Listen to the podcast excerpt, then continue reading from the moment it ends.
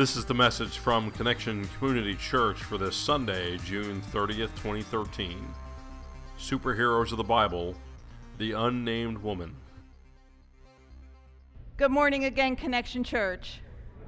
We are two sinners who have been saved by the grace of our Lord and Savior Jesus Christ. Would you pray with us, please? God, thank you for the opportunity to dig into your word, to explore who our superhero of this week is and what we can learn from her. Open up our hearts and Holy Spirit, just fill us up. We pray this in your name. Amen. Amen.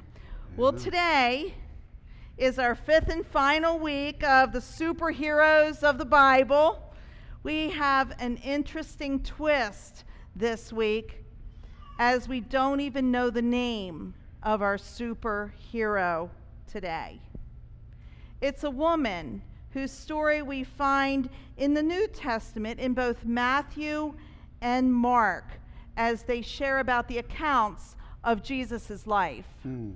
In both of these accounts, the story of the unnamed woman is, is actually kind of a story within a story. Jesus has just crossed uh, the lake by boat when one of the rulers of the synagogue, which is the Jewish house of worship, that ruler falls at the feet of Jesus and literally begs him to come to his house to put his hands on the man's daughter because she is dying. Jesus uh, proceeds as he is asked and follows this man, whose name, by the way, is Jairus, and follows him to his house. On the way, something very interesting happens. If you have your Bibles or your smartphones, our focus will be Matthew chapter 5. We're beginning at verse 24. A large crowd followed and pressed around him. That's Jesus. And a woman was there who had been subject to bleeding for 12 years. She had suffered a great deal under the care of many doctors and had spent all she had. Yet, instead of getting better, she grew worse. When she heard about Jesus, she came up behind him in the crowd and touched his cloak because she thought, if I just touch his clothes, I will be healed. Immediately, her bleeding stopped, and she felt in her body that she was freed from her suffering. According to Bible scholar William uh, Barclay, from a Jewish point of view, this woman could not have suffered from a disease that was more terrible or humiliating than to be bleeding for 12 years. It was not all that uncommon in that area for, for that condition to be so for, for a woman in that area. The, the Talmud, which is a primary source of Jewish religious law outside of the uh, scriptures, sets out no fewer than 11 different um, possible cures for this condition. Some were tonics, some were astringents, those things that uh, help to uh, constrict the, uh, the blood flow. Um, and they found some of these maybe were somewhat effective for some women. And then there were other remedies that were just superstitious in nature. Um, Mark makes it clear that this unnamed woman had tried, well, she'd tried everything. I, I love this next line that she had suffered a great deal under the care of many doctors. And um, uh, she had spent all the money she had and she ended up worse at the end rather than better as a result of all this. The challenges that this woman faced really went beyond the medical and far beyond being humiliated publicly. It's a challenge that we as Christians in this 21st century cannot even really understand. It's just beyond what we know today. The horror of this disease that she had, this 12 years of female bleeding, that really is a very natural thing for women. It's the way we're made, but it's 12 consecutive years, day in and day out, that rendered her unclean. Unclean. According to BibleStudyTools.com, in Old Testament times, the ordinary state of things was cleanness, to be clean. But a person or a thing could contract ritual uncleanness or impurity in a variety of ways.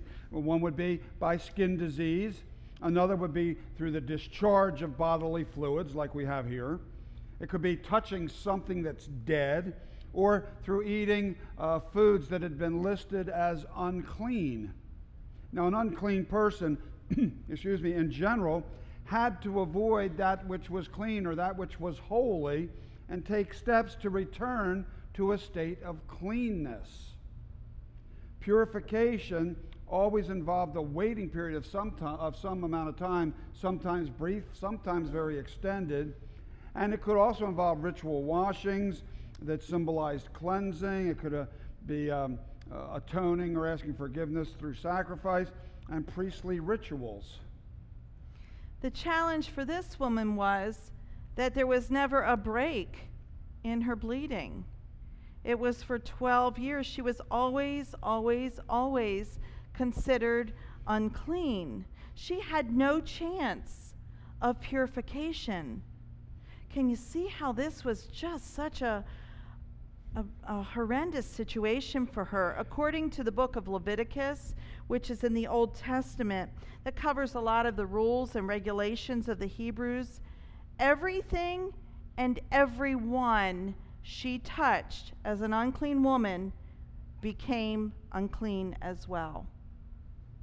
This was uh, her condition, and she became this religious and social pariah. I mean, no one would want to be around her.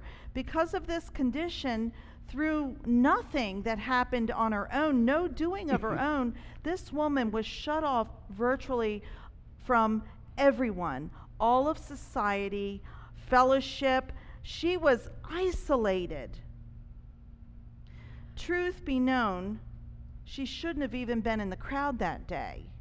She shouldn't have even been there because anyone she touched in the crowd would become unclean as well. But this woman was desperate. She was desperate. And desperate times call for desperate measures. Mm. So, have you ever been that desperate yourself? Have you ever been so desperate that you will consider going above and beyond what is reasonable, what is allowable, what is socially, religiously, or even legally acceptable? So desperate that you throw all caution to the wind. Uh, so desperate that the consequences of getting caught pale in comparison to the possibility of some kind of change. Have you ever been so desperate that you weren't even thinking about the consequences, your present situation being so undesirable that anything, anything would have been an improvement on the present reality that you were experiencing? Have you ever been that desperate? If you have, then you can begin to uh, comprehend, to connect with what we're talking about what this woman, where she was in our story this morning. If, if not, our hope is that you're never that desperate and that you'll be able to appreciate it just from this biblical story that we share today. But here's the question the real question is if you've ever been in that position, if you've ever been that desperate, what did you do? Or if you ever are in that desperate uh, position in the future, where will you turn? Our unnamed woman this morning, she turned to Jesus. She turned to Jesus. Painfully, valiantly, faithfully, she reached out to Jesus in her desperation. And the question is what about you? Where will you turn? And so she reached out to Jesus, and yet she did it in secret. And we know why she had to do that in secret because she wasn't supposed to be there in the first place. Her situation was embarrassing, not to mention socially unacceptable. And as I said a few moments ago, just being in the crowd that day was way overstepping her bounds. And so, can you imagine? You know, there's a crowd around Jesus. She's been on the outside, isolated, unclean, you know, shoved away for 12 years. And she makes her way through. She makes her way through the crowd. And she comes up behind Jesus and reaches out and touches his cloak, thinking she would be healed, thinking, knowing that if she could just touch his cloak, it would all be okay. Now, that's some kind of faith, isn't it? I just need to touch his cloak and it'll be okay. If I can just get close enough, just get close enough. And she believed. And as soon as she touched the cloak, immediately, immediately, immediately, she felt free from her suffering. And here's what happens next, which is quite a surprise. At once, Jesus realized that power had gone out from him. He turned around the crowd and asked, Who touched my clothes? you see people crowding against his disciples answered, and you can ask, Who touched me? But Jesus kept looking around to see who had done it. And then the woman, knowing what had happened to her, came and fell at his feet, and trembling with fear, told him the whole truth. And he said to her, Daughter, your faith has healed you. Go in peace and be freed from your suffering. Yeah. So, all those years, there she is isolated, desperate. I don't know about you, but I would begin to try to work out a plan. What can I do to change my situation? So you can just imagine those wheels turning in her brain. You know, it worked well on paper. If I can just touch his cloak just for a minute, I'll be healed. Just touch the hem. No big deal. Nobody will know. Huh, right. Because as soon as she touched it, Jesus said, Who touched me? I mean, here Jesus is in a crowd. People are probably all over him, touching, help, you know, everybody's around. And he knows when somebody's touching the hem of his cloak. Who touched me? The disciples must have thought he was nuts because of the situation that he was in. Who touched you? All these people around, and who touched you? Are you kidding, Jesus? But the scripture tells us he kept looking around to see who had done it.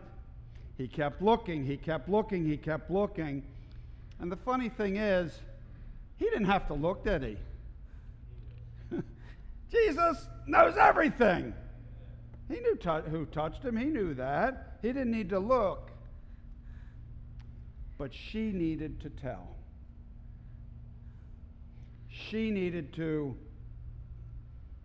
fess up, let's say.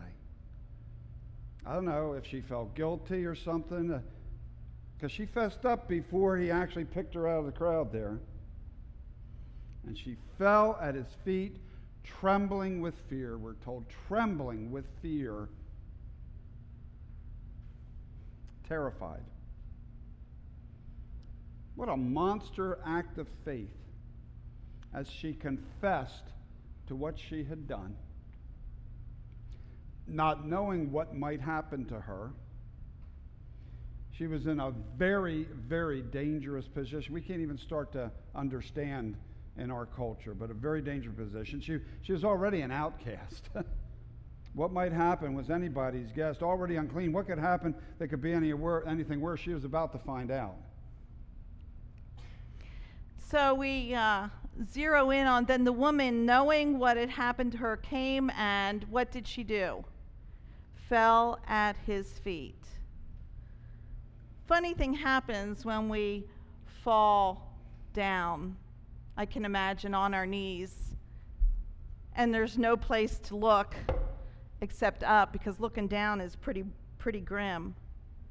But looking up and realizing that she's in the presence of the only one who can indeed heal her.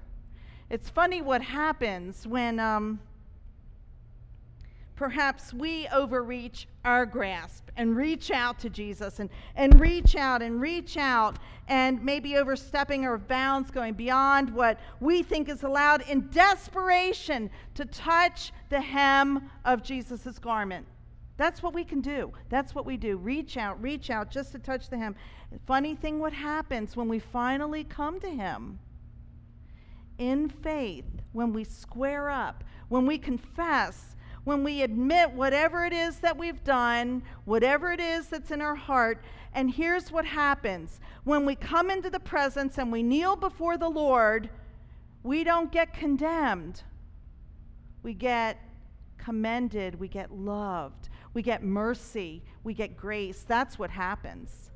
That's what happens because in place of our fear, he offers forgiveness and freedom. In place of our turmoil, he offers tranquility and peace. It's a peace that goes beyond anything that we can understand ourselves because it's a peace that comes from God's power, from the power of the Holy Spirit. For 12 years, she had suffered. For 12 years, she had been humiliated. For 12 years, she had been outcast and ostracized on the outside, looking in for 12 long, long, long, long years. She had been a loser. She was a loser. And here's why she had lost everything. She had lost everything. She'd lost her health. She'd lost her money. It doesn't tell us, but I'm sure she'd lost her family, her and her friends. She'd lost her town. She'd lost her church. She'd lost her freedom. She'd lost her value. She'd lost her dignity. She'd lost it all. Except one thing her faith. She hadn't lost her faith. When she heard about Jesus, heard the stories of how he was helping and healing people, she had faith. She had the faith that he had the power to help and heal her too. Hmm. He had the power, the power to help her, the power to heal her, the power to redeem her, the power to restore her. He had the power to give her back everything she had lost. She had the faith, he had the power. She had the faith. Say it with me. He had the power. We love this wow. story uh, because we can learn so much from this woman of great, great faith. Sooner or later, we too are losers. And I don't mean that in the sense of the way the culture uses that term, but that we all lose something. We lose relationships, we lose we lo- I'm not even going to go into the list. We all sooner or later will lose something, sometimes many things. And when that happens, it's important to know where to look. We're going to look down or are we going to look up to the loving God? Are we going to lift our hands and our eyes for where our help comes? Where are we going to look? Our unnamed woman gives us the answer, and it's mm-hmm. Jesus. Yeah, she had the faith he had the power, right? Say with me. She had the faith. He, had, the power. That's important to remember. If we have the faith, he has the power. You know, it's something. Our, our, our this woman, we don't even know her name, yet she, in my book anyway, is a superhero. Let me remind you of our definition. Superhero is a character in a film or story who has special strength and uses it to do good things and help other people. Her special strength was she had the faith, he had the power. And we go, okay, well, how did she help other people? She helped herself. I think she helped me and you. She helped me and you. It remind us that when we have the faith, He's got the power.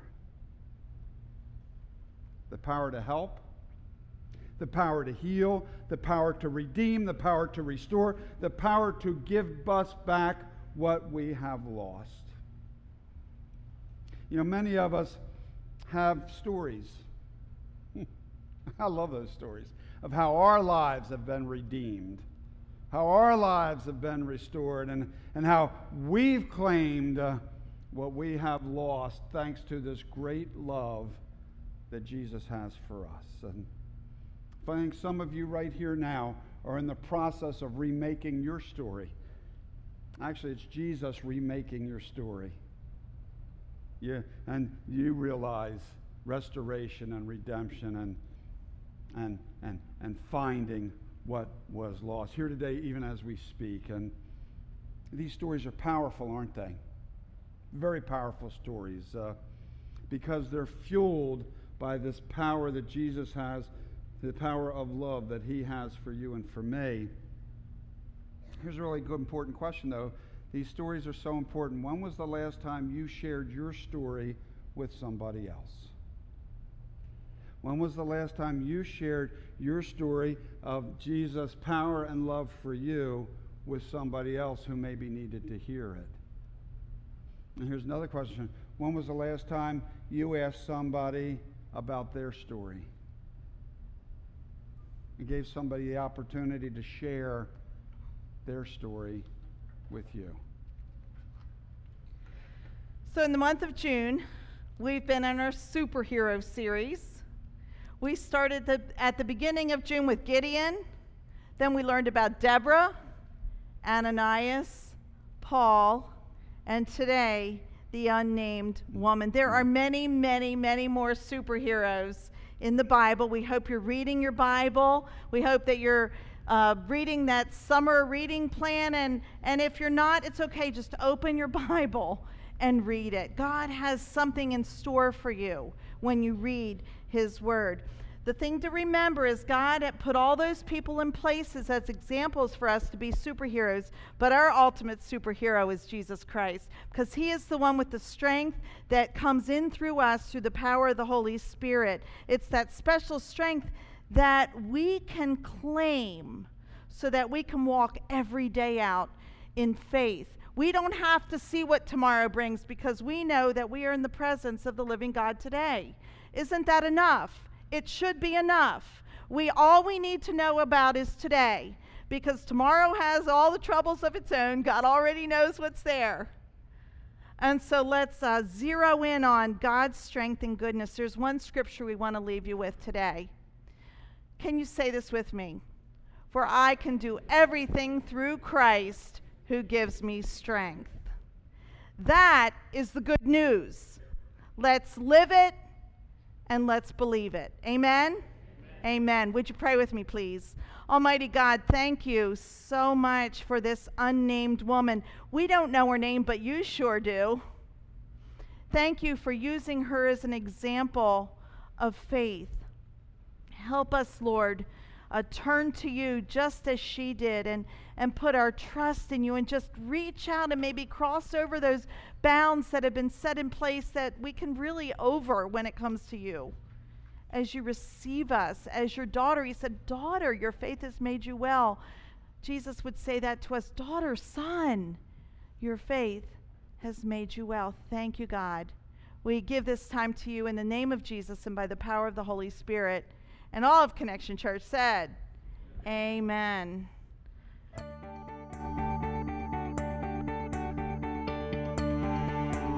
Thank you for joining us for our podcast. For more information about Connection Community Church in Middletown, Delaware, please visit our website at www.connectioncc.org. You can also call our church offices at 302 378 7692.